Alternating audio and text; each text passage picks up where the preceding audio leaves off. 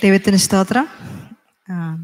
ഒരു പ്രാവശ്യം കൂടെ ഒരുമിച്ച് ദൈവത്തെ ആരാധിപ്പാനായിട്ട് ഇപ്രകാരം ദൈവാവസരം തന്നിട്ട് നന്ദി പറയുന്നു. നമ്മൾ കഴിഞ്ഞ ആഴ്ചകളിലൊക്കെ നോക്കിക്കൊണ്ടിരുന്നത് ആത്മീയ ശിക്ഷണത്തെ കുറിച്ചാണല്ലോ സ്പിരിച്വൽ ഡിസിപ്ലിൻസ് ആദ്യം നമ്മൾ കണ്ടു അർത്ഥന രണ്ടാമത് നമ്മൾ ഉപവാസം മൂന്നാമത് നമ്മൾ ശ്രദ്ധിച്ചത് കഴിഞ്ഞ ആഴ്ചയായിരുന്നു ശുശ്രൂഷ. ശുശ്രൂഷ ഒരു ആത്മീയ അച്ചടക്കമായി നാം കണ്ടു. ഇന്ന് നാം ശ്രദ്ധിക്കുന്നത് ദൈവത്തോടൊപ്പം വചനധ്യാനത്തിൽ സമയം ചെലവഴിക്കുന്നതിനെ കുറിച്ചാണ് ദൈവത്തോടൊപ്പം വചനധ്യാനത്തിൽ സമയം ചെലവഴിക്കുന്നതിനെ കുറിച്ച് പ്രാർത്ഥനയിലൂടെ നാം ദൈവത്തിന്റെ സന്നിധിയിൽ ചെലവഴിക്കുന്നു. ഉപവാസത്തോടുകൂടെ നാം ദൈവത്തിന്റെ സന്നിധിയിൽ ചെലവഴിക്കുന്നു. അപ്പോൾ തന്നെ ബൈബിൾ വായിക്കാനും ധ്യാനിപ്പാനും സമയമെടുക്കുമ്പോൾ നമ്മൾ ദൈവത്തിന്റെ സന്നിധിയിൽ നമ്മളെ തന്നെ സമർപ്പിക്കുന്നു. ബൈബിൾ വായിക്കുന്ന പലരുണ്ട്. എന്നാൽ ബൈബിൾ വായിക്കാതിരിക്കാൻ വേണ്ടി പല ഉപാധികൾ പറയുന്ന പലതുണ്ട്. നമുക്കൊക്കെ അറിയാം. എന്തായിരിക്കാം? ബൈബിൾ വായിക്കാൻ വായിക്കാത്തവർ പറയുന്ന ഉപാധികൾ എന്തായിരിക്കാം? സമയമില്ല. അതായിരിക്കും ആദ്യത്തെ പറയുന്നത്. പിന്നെ അങ്ങനെയൊക്കെ പല ഉപാധികൾ ബൈബിളിലെ കുറിച്ച് ബൈബിൾ വായിക്കുന്നതിന് തടസ്സം പറയുന്ന ഒത്തിരി പേരുണ്ട്. എന്നാൽ ബൈബിൾ വായിക്കുന്ന ഒത്തിരി പേരുണ്ട്. ബൈബിൾ വായിക്കാനായിട്ടും ബൈബിൾ സ്വന്തമാക്കാനായിട്ടും വില കൊടുത്ത ഒത്തിരി പേരുണ്ട്. അതിലൊരു പെൺകുട്ടിയുടെ കഥ നേരത്തെ നമ്മളിവിടെ പറഞ്ഞിട്ടുള്ളതാണെങ്കിലും ഞാനൊന്ന് പറയട്ടെ. മേരി ജോൺസ് എന്ന് പറഞ്ഞ പെൺകുട്ടി പതിനെട്ടും പത്തൊമ്പതും നൂറ്റാണ്ടിൽ ജീവിച്ച കുട്ടിയാണ്. ആയിരത്തി എഴുന്നൂറ്റി തൊണ്ണൂ എൺപത്തിനാലിലാണ് ആ കുട്ടി ജനിച്ചത്. ആ കുട്ടിക്ക് ബൈബിൾ വായിക്കാൻ രണ്ട് തടസ്സം ഉണ്ടായിരുന്നു. ഒന്ന് എഴുത്തും വായന അറിയില്ല. രണ്ട് ബൈബിൾ ഇല്ല.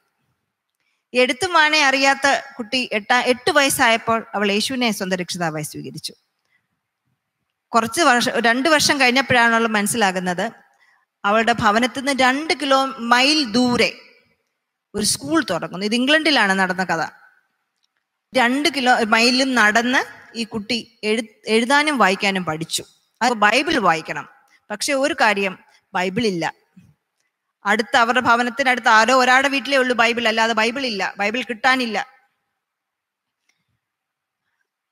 ആറു വർഷം ആ കുട്ടി ജോലി ചെയ്തു.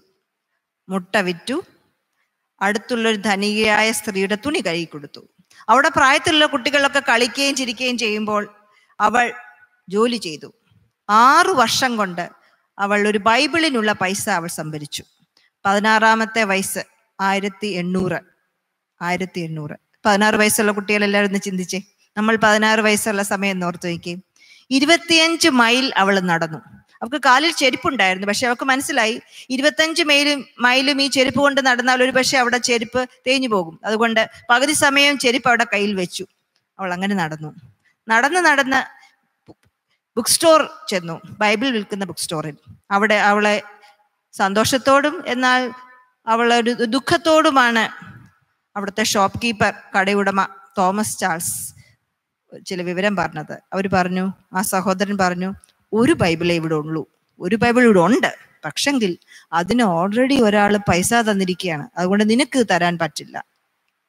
നിറകണ്ണുകളോട് മേരി ജോൺസ് അവളുടെ കഥ തോമസ് ചാൾസിനോട് പറഞ്ഞു. അത് കേട്ടപ്പം അദ്ദേഹത്തിന് തോന്നി ഈ പുസ്തകം ഇവൾക്ക് കൊടുത്തേ പതിയാവുള്ളൂ ഈ മേരി ജോൺസ് ബൈബിൾ വാങ്ങിക്കാൻ ബൈബിൾ വായിക്കാൻ കൊടുത്ത വില എടക്കഥ കഥ ആ സംഭവം പലരും അറിഞ്ഞു. അങ്ങനെയാണ് ആയിരത്തി എണ്ണൂറ്റി നാലിൽ ഫോറിൻ ആൻഡ് ബൈബിൾ സൊസൈറ്റി ഇംഗ്ലണ്ടിൽ രൂപം കൊള്ളുന്നത്. അതിന്റെ നൂറാമത്തെ വാർഷികത്തിൽ ഞാൻ വായിച്ചത് ഇരുന്നൂറ് മില്യൺ കോപ്പി ബൈബിളുകളാണ് അല്ലെ ബൈബിളിന്റെ പല പുസ്തകങ്ങളാണ് foreign and Bible society distribute ചെയ്തത്. ഇന്നും മേരി ജോൺസിന്റെ ബൈബിൾ ക്രൈംബ്രിഡ്ജ് യൂണിവേഴ്സിറ്റി ലൈബ്രറി ആർക്കൈവ്സിൽ ഇരിപ്പുണ്ട്. പല രാജ്യങ്ങളുള്ള ബൈബിൾ സൊസൈറ്റി ഇന്ന് നമ്മുടെ രാജ്യത്തുള്ള ഇന്ത്യ ബൈബിൾ സൊസൈറ്റിയൊക്കെ ഈ ബൈബിൾ സൊസൈറ്റിയുടെ ബ്രാഞ്ചുകളാണ്. ബൈബിൾ വായിക്കാൻ ബൈബിൾ സ്വന്തമാക്കാൻ വില കൊടുത്ത ഒത്തിരി പേരുണ്ട്. ഭാഷയിലും പല ഭാഷകളിലും ബൈബിൾ തർജമ ചെയ്യാൻ വേണ്ടി വില കൊടുത്ത ധാരാളം പേരുണ്ട്. നമുക്കെല്ലാവർക്കും ബൈബിൾ ഉണ്ടല്ലോ. ഈ ബൈബിൾ ഒന്ന് ഉയർത്തിപ്പിടിക്കാമോ?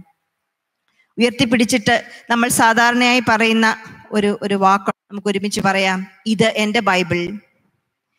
ഈ ദൈവവചനത്തിൽ ഞാൻ ആരാണെന്നും ആരായിരിക്കണമെന്നും ആരായി തീരുമെന്നും എഴുതിയിരിക്കുന്നു. ഇത് എന്റെ കാലിന് ദീപവും പാതയ്ക്ക് പ്രകാശവുമാകുന്നു. ഇത് വായിക്കാനും ധ്യാനിക്കുവാനും അനുസരിക്കുവാനും എന്നെ ദൈവകരങ്ങളിൽ സമർപ്പിക്കുന്നു. സ്തോത്രം. അങ്ങനെ ബൈബിൾ വായിക്കാൻ ബൈബിൾ സ്വന്തമാക്കാൻ വില കൊടുത്ത ഒത്തിരി പേരുണ്ട്. ബൈബിൾ വായിക്കാൻ വേണ്ടി എഴുത്തും വായനയും മേരി ജോൺസിലെ പോലുള്ള അനേക സഹോദരിമാരുടെ കഥകളും എനിക്കറിയാം.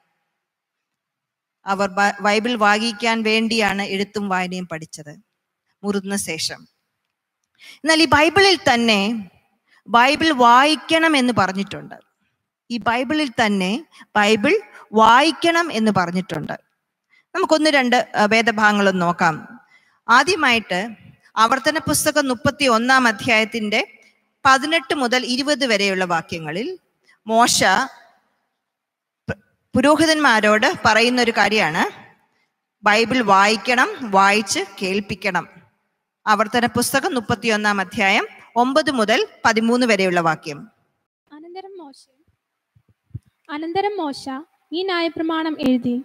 യഹോവയുടെ നിയമപ്പെട്ടകം ചുമക്കുന്ന ലേവരായ പുരോഹിതന്മാരെയും ഇസ്രായേലിന്റെ എല്ലാ മൂപ്പന്മാരെയും ഏൽപ്പിച്ച് മോശ അവരോട് കൽപ്പിച്ചത് എന്തെന്നാൽ ഏഴേഴ് സംവത്സരം കൂടുമ്പോൾ ഉള്ള വിമോചന സംവത്സരത്തിലെ കൂടാര പെരുന്നാളിൽ ഇസ്രായേൽ ഏഴ് സംവത്സരം കൂടുമ്പോൾ കൂടാര പെരുന്നാളിന്റെ സമയത്ത് വായിച്ചു.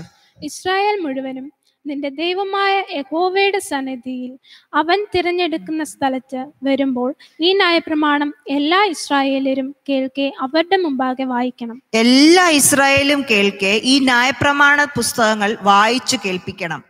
ആരൊക്കെയുണ്ട് ആ കൂട്ടത്തിൽ?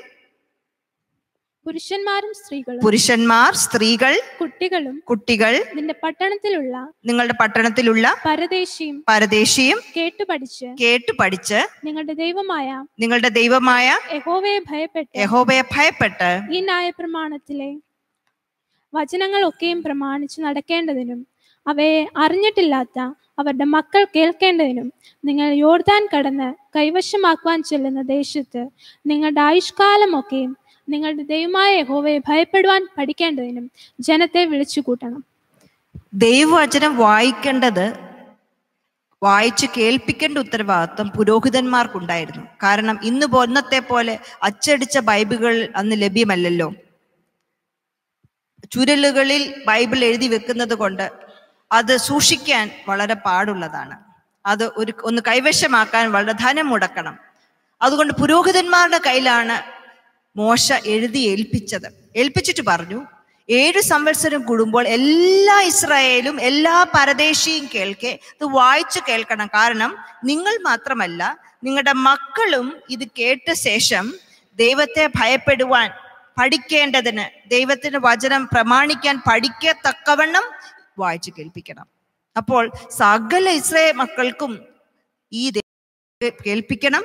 കാരണം ദൈവത്തിന്റെ ഉദ്ദേശം അവർ പ്രമാണിച്ച് നടക്കുന്നതിന് വേണ്ടിയായിരുന്നു. ഇനിയും രാജാക്കന്മാരോട് ഒരു പ്രത്യേകമായ നിർദ്ദേശം ആവർത്തന പുസ്തകം പതിനേഴാം അധ്യായം പതിനെട്ട് മുതൽ ഇരുപത് വരെയുള്ള വാക്യങ്ങളുണ്ട്. രാജാക്കന്മാരോട് ഒരു പ്രത്യേക നിർദ്ദേശമായിട്ട് നമ്മൾ കാണുന്നുണ്ട്. വായിക്കാം. അവൻ തന്റെ രാജാസനത്തിൽ ഇരിക്കുമ്പോൾ ലേവരായ പുരോഹിതന്മാരുടെ പക്കൽ നിന്ന് ഈ ന്യായപ്രമാണം വാങ്ങി അതിന്റെ ഒരു പകർപ്പ് ഒരു പുസ്തകത്തിൽ എഴുതിയെടുക്കണം. ഈ ന്യായപ്രമാണത്തിലെ സകല വചനങ്ങളും ചട്ടങ്ങളും അവൻ പ്രമാണിച്ചു നടന്ന് തന്റെ ദൈവമായ യഹോവയെ ഭയപ്പെടുവാൻ പഠിക്കേണ്ടതിന്.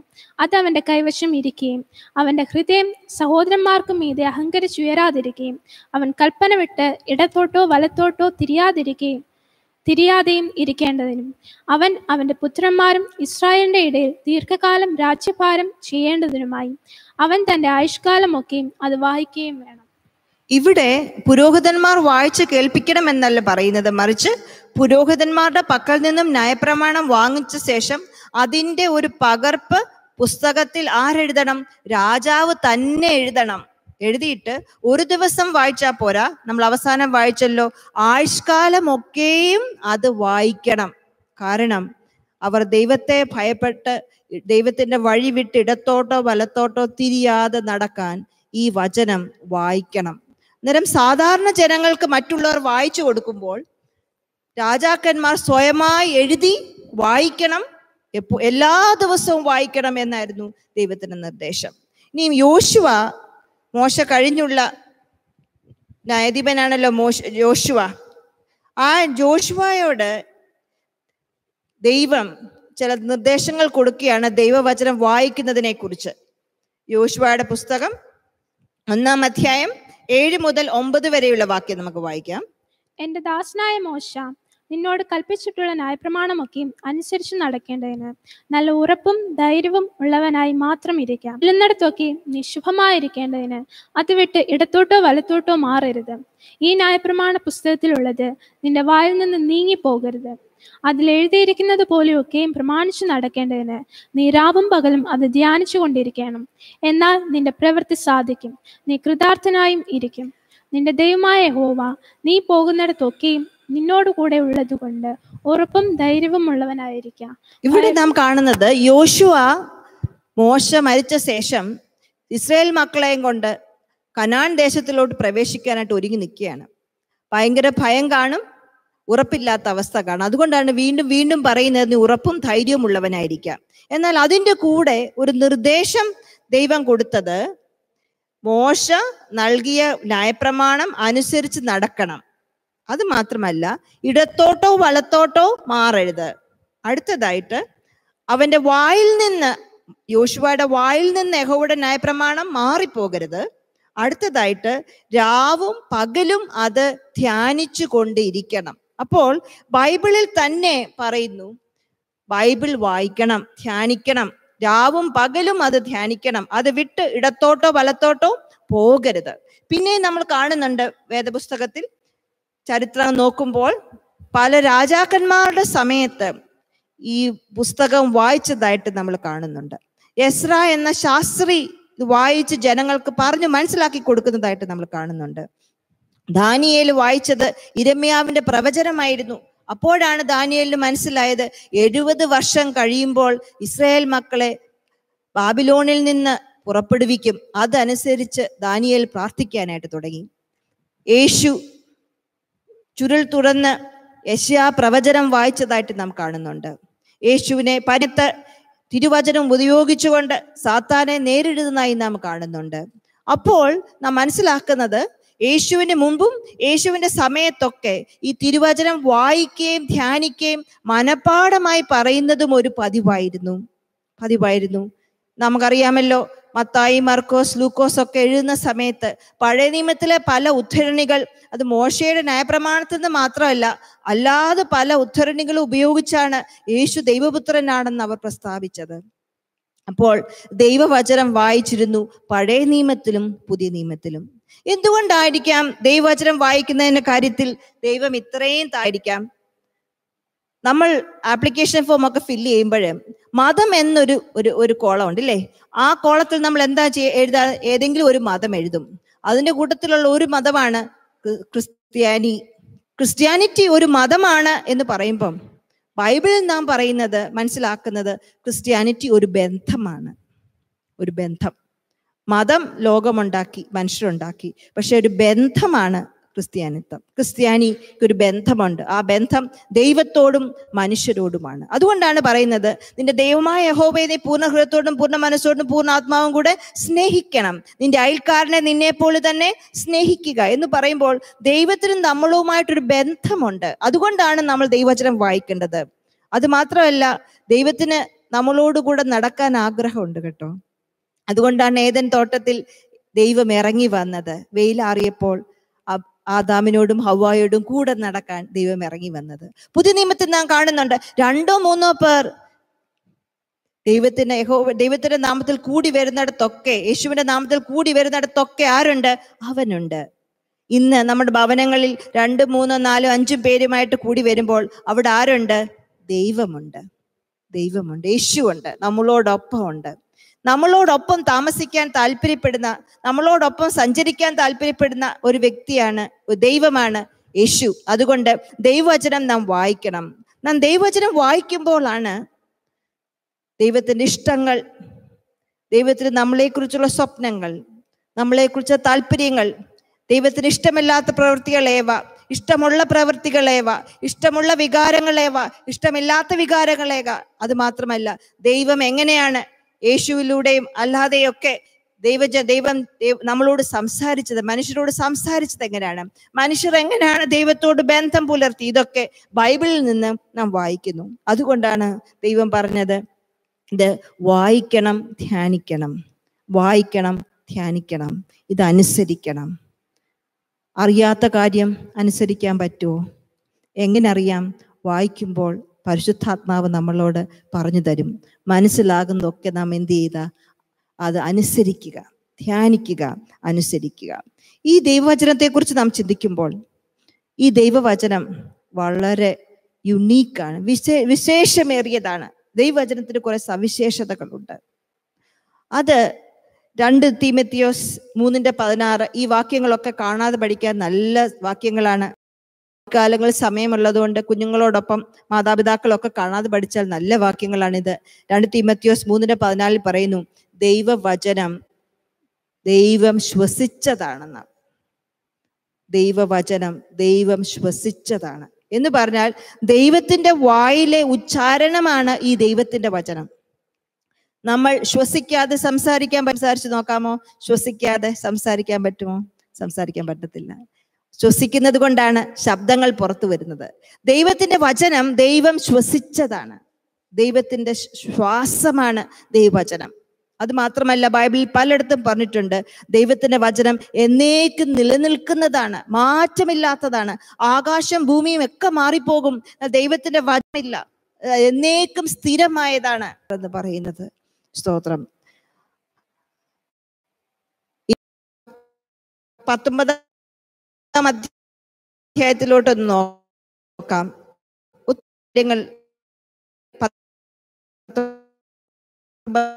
പത്താം അധ്യായത്തിന്റെ ഏഴ് മുതൽ പത്ത് വരെയുള്ള വാക്യങ്ങൾ വായിക്കുന്നുണ്ട്.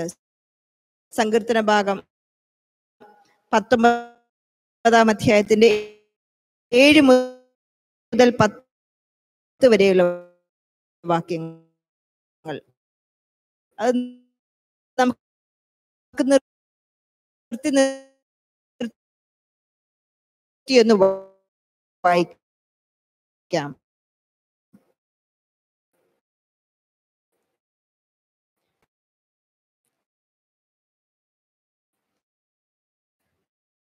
യഹോവയുടെ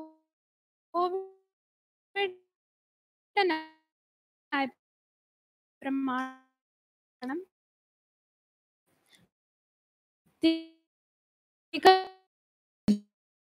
മികവുള്ള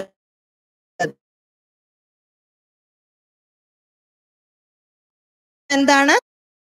തികവുള്ളത് അടുത്തത്? ചിന്തിച്ചുകൊണ്ടിരിക്കുന്നത് ദൈവവചനത്തിന്റെ സവിശേഷതകളെ കുറിച്ചാണല്ലോ പത്തൊമ്പതാം സങ്കീർത്തനത്തിന്റെ ഏഴ് മുതൽ പത്ത് വരെയുള്ള വാക്യങ്ങൾ നമുക്കൊന്ന് വായിക്കാം. യഹോവയുടെ ന്യായപ്രമാണം തികവുള്ളത് അത് പ്രാണനെ തണുപ്പിക്കുന്നു. യഹോവയുടെ സാക്ഷ്യം വിശ്വാസ്യമാകുന്നു.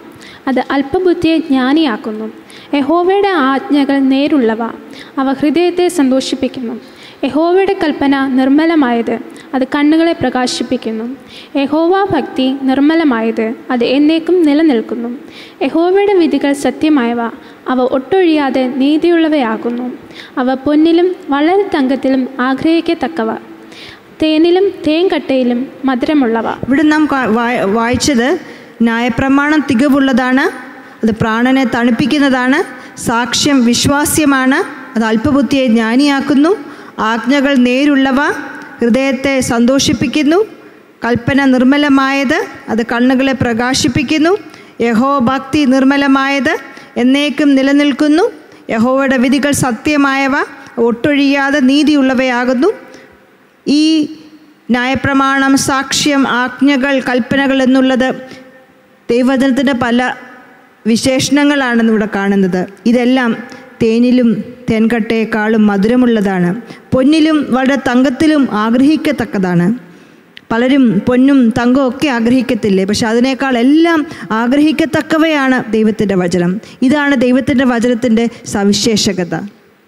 ഇനി ദൈവ ദൈവത്തിന്റെ വചനം വായിക്കുന്നത് കൊണ്ടുള്ള പ്രയോജനം എന്താണെന്ന് നമുക്ക് ചിന്തിക്കാം. നമുക്കെല്ലാവരും അറിയുന്ന ഒരു സങ്കീർത്തനാണല്ലോ ഒന്നാം സങ്കീർത്തനം. ചെറുപ്പത്തിൽ നമ്മളെല്ലാം കാണാതെ പഠിച്ചിട്ടുള്ള വാക്യങ്ങളാണിത്. ചെറുപ്പത്തിൽ കാണാതെ പഠിച്ചതൊക്കെ ഓർമ്മയുണ്ടോ എന്നറിയാൻ ഞാൻ എല്ലാ ദിവസവും ചില അധ്യായങ്ങൾ കാണാതെ പറയാറുണ്ട്. അതിലൊരു അധ്യായമാണ് ഒന്നാം സങ്കീർത്തനം. രണ്ടാം വാക്യത്തിൽ ഇപ്രകാരം പറയുന്നു യഹോബയുടെ ന്യായപ്രമാണത്തിൽ സന്തോഷിച്ച് അവന്റെ ന്യായപ്രമാണത്തെ രാപ്പകൽ ധ്യാനിക്കുന്ന മനുഷ്യൻ ഭാഗ്യവാൻ. ഭാഗ്യവാനാകാൻ നമുക്കെല്ലാം താല്പര്യമാണ്. പക്ഷെ ആരാണ് ഭാഗ്യവാൻ? യഹോവയുടെ ന്യായപ്രമാണത്തിൽ സന്തോഷിച്ച് അവന്റെ ന്യായപ്രമാണത്തെ രാപ്പുകൾ ധ്യാനിക്കുന്ന മനുഷ്യനാണ് ഭാഗ്യവാൻ. സ്തോത്രം. നമ്മുടെ വചനം വായിക്കുന്ന എല്ലാ ദിവസവും നമുക്ക് ഓഡിയോ കിട്ടാറുണ്ടല്ലോ. അതിനകത്ത് ആ സമയത്ത് ഉദ്ധരിക്കുന്ന ഒരു വാക്യമുണ്ട്. എന്താണ്?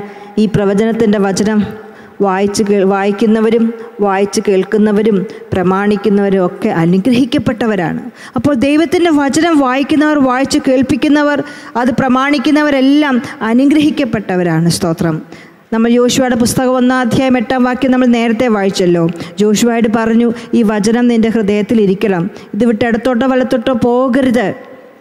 നീ അതിനെ ധ്യാനിക്കണം. അപ്പോൾ നീ ചെയ്യുന്ന കാര്യങ്ങളൊക്കെ സാധിക്കും. നീ ചെയ്യുന്ന കാര്യങ്ങളിലൊക്കെ നീ കൃതാർത്ഥനാകും. നമ്മൾ ചെയ്യുന്ന കാര്യങ്ങളൊക്കെ സാധിക്കാൻ നമുക്ക് താല്പര്യമില്ലേ? ദൈവത്തിന്റെ വചനം നമ്മുടെ ഹൃദയത്തിൽ ഇരിക്കട്ടെ അത് ധ്യാനിക്കട്ടെ. സ്തോത്രം. അതുമാത്രമല്ല ദൈവത്തിന്റെ വചനം നമ്മളെ സകല സൽപ്രവർത്തിക്കും തികഞ്ഞവനാകാൻ ദൈവവചനം നമ്മളെ സഹായിക്കുന്നു. രണ്ട് തിമത്യോസിന്റെ ലേഖനം മൂന്നാം അധ്യായം പതിനാറാം വാക്യമാണ് ഈ വാക്യം. ഞാൻ സൺഡേ സ്കൂളിൽ കുട്ടികളെ പഠിപ്പിച്ച ഈ ഒരു ഭാഗം ഞാൻ ഇപ്പോഴും ഓർക്കുന്നുണ്ട്. ആ ക്ലാസ്സും ആ കുട്ടികളുടെ മുഖമെല്ലാം ഇപ്പോഴും എന്റെ മനസ്സിൽ ഓർമ്മ വരുന്നുണ്ട്. അവിടെ ദേവദാസൻ ഇങ്ങനെ പറയുന്നു നാം ചെയ്യുന്ന സകല പ്രവൃത്തിയിലും നമ്മളെ തികഞ്ഞവനാക്കാൻ നമ്മളെ സജ്ജരാക്കും ദൈവത്തിന്റെ വചനം. ഒന്ന് വായിക്കാം. രണ്ട് തിമത്യോസ് മൂന്നിന്റെ പതിനാറ്. എല്ലാ തിരുവെഴുത്തും ദൈവശ്വാസ്യമാകയാൽ ദൈവത്തിന്റെ മനുഷ്യൻ സകല പ്രവൃത്തിക്കും വക പ്രാപിച്ച് തികഞ്ഞവനാകേണ്ടതിന് ഉപദേശത്തിനും ശാസനത്തിനും ഗുണീകരണത്തിനും നീതിയിലെ അഭ്യാസത്തിനും പ്രയോജനമുള്ളതാകുന്നു. ദൈവത്തിന്റെ മനുഷ്യനാണെങ്കിൽ തന്നെ അദ്ദേഹം ചെയ്യുന്ന സകല പ്ര സൽപ്രവൃത്തിയിൽ തികഞ്ഞവനാകാൻ ആഗ്രഹിക്കുന്ന ദൈവമനുഷ്യന്മാരാണെങ്കിൽ അവർ ദൈവവചനത്തിന്റെ ശാസനയും ഗുണീകരണവും നീതിയിലെ അഭ്യാസവും ഉപദേശത്തിനും പ്രയോജനമുള്ളതാണ് ദൈവവചനമെന്ന് മനസ്സിലാക്കി ദൈവവചനം വായിക്കാനായിട്ട് നാം നമ്മെ തന്നെ ഒരുക്കുക. നൂറ്റി പത്തൊമ്പതാം സങ്കീർത്തത്തിൽ വാക്യമുണ്ടല്ലോ ശത്രുക്കളെക്കാൾ ഞാൻ ദൈവവചനം പ്രമാണിക്കുന്നതുകൊണ്ട് ഞാൻ ബുദ്ധിയുള്ളവരാണ്. എന്നെ എന്റെ അധ്യാപകരെക്കാൾ എന്റെ ഗുരുക്കന്മാരെക്കാൾ ഞാൻ വിവേകമുള്ളവരാണ്. വയോധികരെക്കാൾ ഞാൻ ജ്ഞാനിയുള്ളവരാണ് കാരണം ദൈവവചനം പ്രമാണിക്കുന്നത് കൊണ്ട് ദൈവവചനം ധ്യാനിക്കുന്നത് കൊണ്ട് ദൈവത്തിന്റെ വചനം നമ്മുടെ കാലിന് ദീപവും നമ്മുടെ പാതയ്ക്ക് പ്രകാശവുമാണ്. വഴി ഏത് തിരഞ്ഞെടുക്കണമെന്നറിയാത്ത സമയങ്ങളിൽ ദൈവത്തിന്റെ വചനം നമുക്ക് വഴി ഇതാകുന്നു ഇതിലേ നടന്നുകൊള്ളുക എന്നുള്ള ശബ്ദം ദൈവവചനത്തിലൂടെ ദൈവം നമ്മളോട് സംസാരിക്കും. സ്തോത്രം. അതുമാത്രമല്ല പാപം ചെയ്യാതിരിക്കാൻ ഈ ദൈവചനം നമ്മളെ സഹായിക്കുന്നു. പ്രലോഭനങ്ങൾ നമ്മുടെ മുമ്പിൽ വരുമ്പോൾ ദൈവത്തിന്റെ വചനം നമ്മളെ ഓർമ്മപ്പെടുത്തും. അത് തെറ്റാണ് ഇതിലേ നടന്നുകൊള്ളുക. നമുക്കറിയാമല്ലോ യേശു പ്രലോഭനങ്ങൾ യേശു പ്രലോഭിക്കാനായിട്ട് പരീക്ഷിക്കാനായിട്ട് പിശാജ് യേശുവിന്റെ അടുത്ത് വന്ന സമയത്ത് മത്താടിച്ച സുശേഷം മൂന്നാം അധ്യായത്തിൽ നമ്മൾ കാണുന്നുണ്ട് യേശു തിരുവചനം ഉദ്ധരിച്ചുകൊണ്ട് സാത്താനോട് സംസാരിക്കുന്നതായിട്ട് നമ്മൾ കാണുന്നുണ്ട്. അതുമാത്രമല്ല ബാലൻ തന്റെ നടപ്പിനെ നിർമ്മലമാക്കുന്നത് എങ്ങനെ? ദൈവ യഹോവയുടെ വചനത്താൽ അവനെ സൂക്ഷിക്കുന്നതിനാൽ തന്നെ.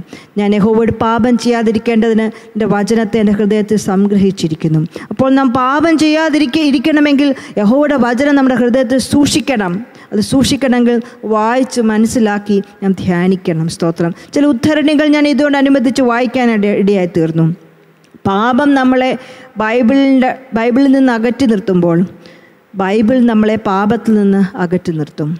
പാപം നമ്മളെ ബൈബിളിൽ നിന്ന് അകറ്റി നിർത്തുമ്പോൾ ബൈബിൾ നമ്മളെ പാപത്തിൽ നിന്ന് അകറ്റി നിർത്തും.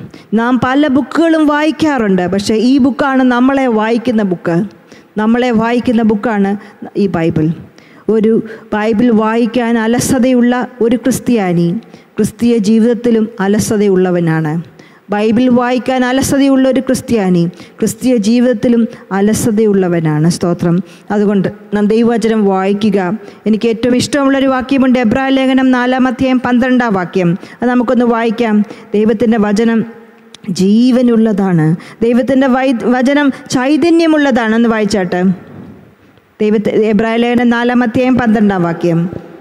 ദൈവത്തിന്റെ വചനം ജീവനും ചൈതന്യവുമുള്ളതായി ഇരുവായ്ത്തലയുള്ള ഏതു വാളിനേക്കാളും മൂർച്ചയേറിയതും പ്രാണനെയും ആത്മാവിനെയും സന്ധിമജ്ജകളെയും വേർവിടിവിക്കും വരെ തുളച്ചു ചെല്ലുന്നതും ഹൃദയത്തിലെ ചിന്തനകളെയും ഭാവങ്ങളെയും വിവേചിക്കുന്നതും ആകുന്നു. ഈ വാക്യവും നാം കാണാതെ പഠിക്കാൻ നല്ല വാക്യമാണ്. ദൈവത്തിന്റെ വചനം ജീവനും ചൈതന്യവും ഉള്ളതായി ഇരുവായി തലയുള്ള ഏത് വാളിനേക്കാളും മൂർച്ചയേറിയതും പ്രാണനെയും ആത്മാവിനെയും സന്ധിമഞ്ഞകളെയും വേർവിരിക്കുന്നവരെ തുളച്ചു ചെല്ലും ഹൃദയത്തിന്റെ ചിന്തനങ്ങളെയും ഭാവങ്ങളെയും വിവേചിക്കുന്നതുമാകുന്നു. മറ്റുള്ളവർക്ക് ആർക്കും നമ്മുടെ ഹൃദയങ്ങളെയും ചിന്തകളെയും വിവേചിക്കാൻ കഴിയാത്ത സമയത്ത് ദൈവവചനത്തുമായി നമ്മുടെ മുമ്പിൽ ഇരിക്കുമ്പോൾ ദൈവവചനം നമ്മളോട് പറയും ഇത് ശരിയാണ് ഇത് ശരിയല്ല.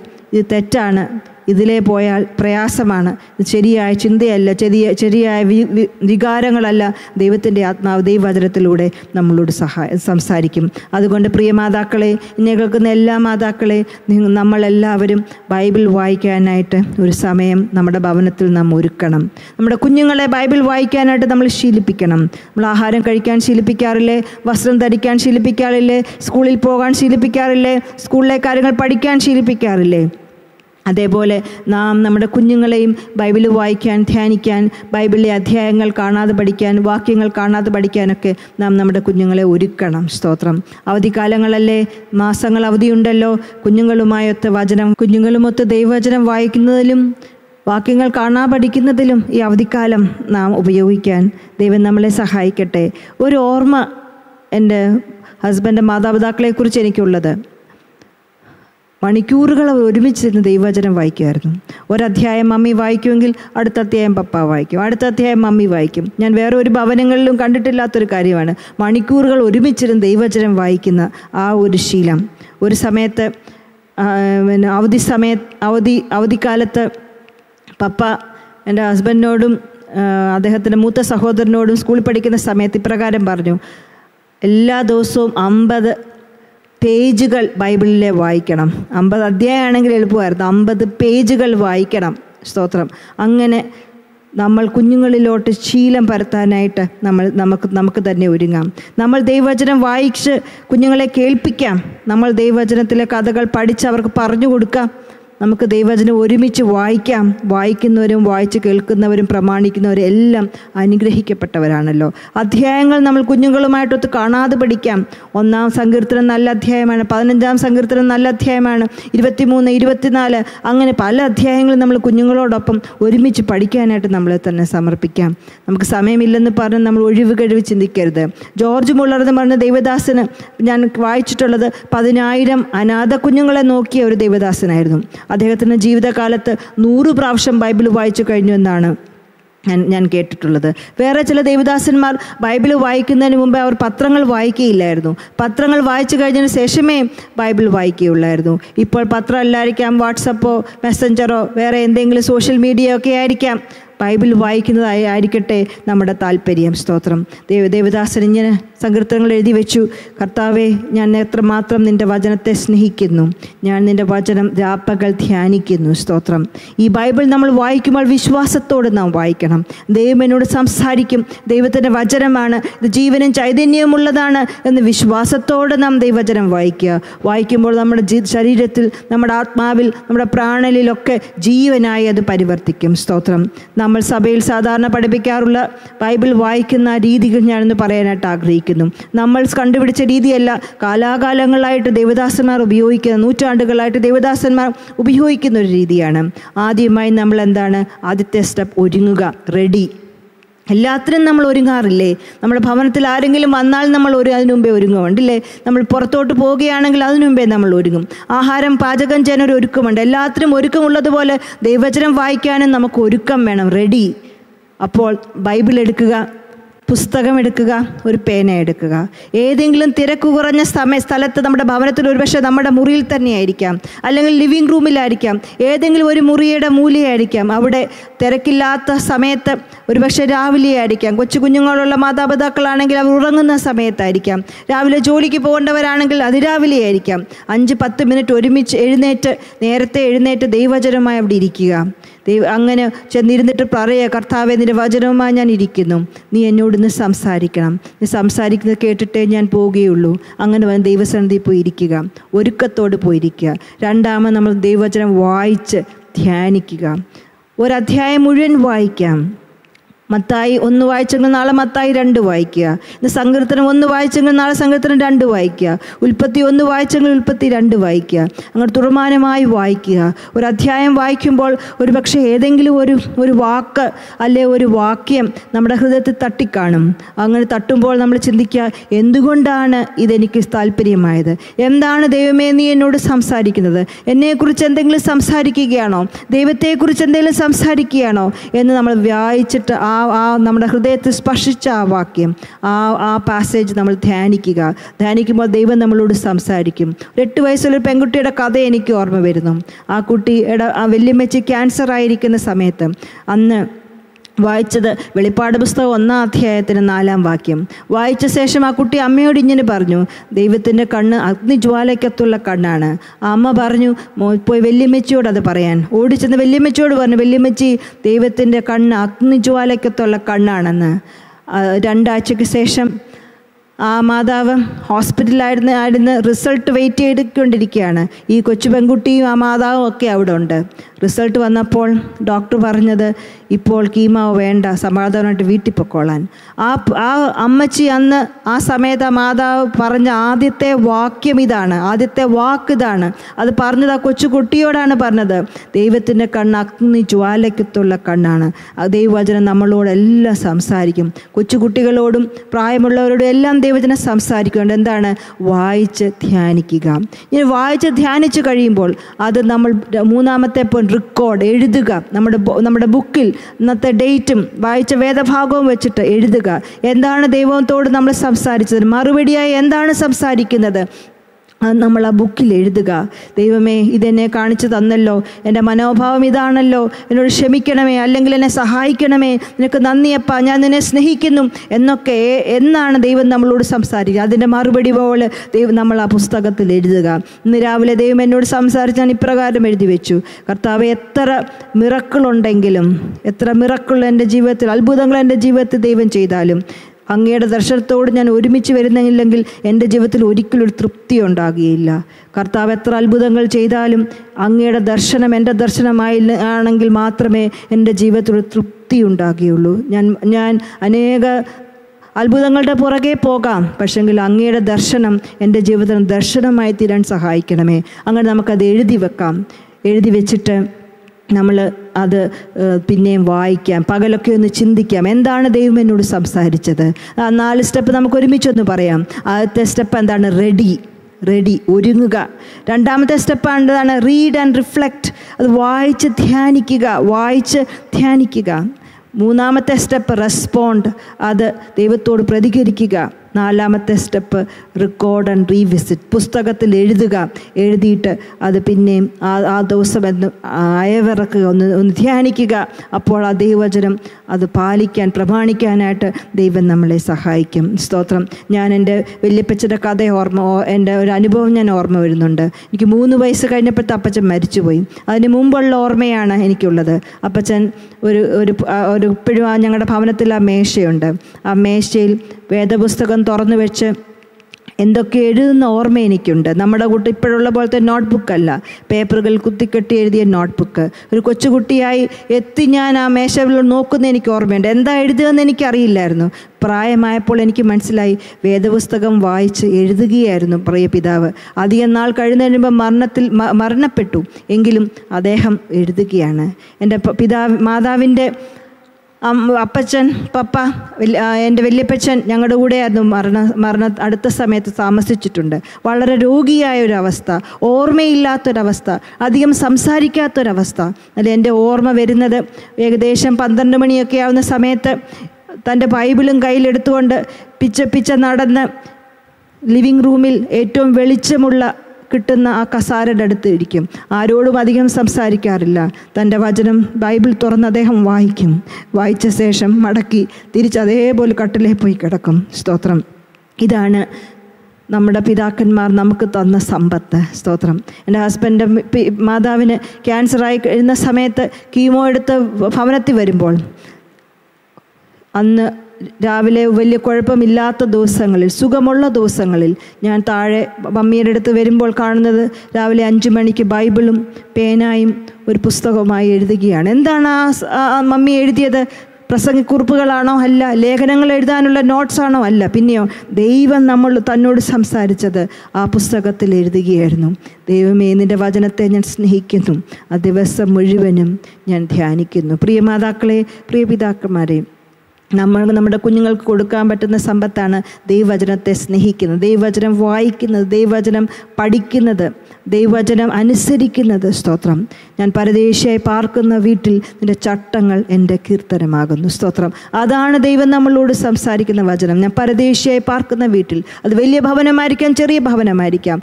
പട്ടണങ്ങളിലായിരിക്കാം ഗ്രാമങ്ങളിലായിരിക്കാം. പണമുള്ള ഭവനമായിരിക്കാം പണം കുറവുള്ള ഭവനമായിരിക്കാം. ഏത് ഭവനത്തിൽ താമസിച്ചാലും യഹോവയുടെ ചട്ടങ്ങൾ എന്റെ കീർത്തനമാകുന്നു. സ്തോത്രം.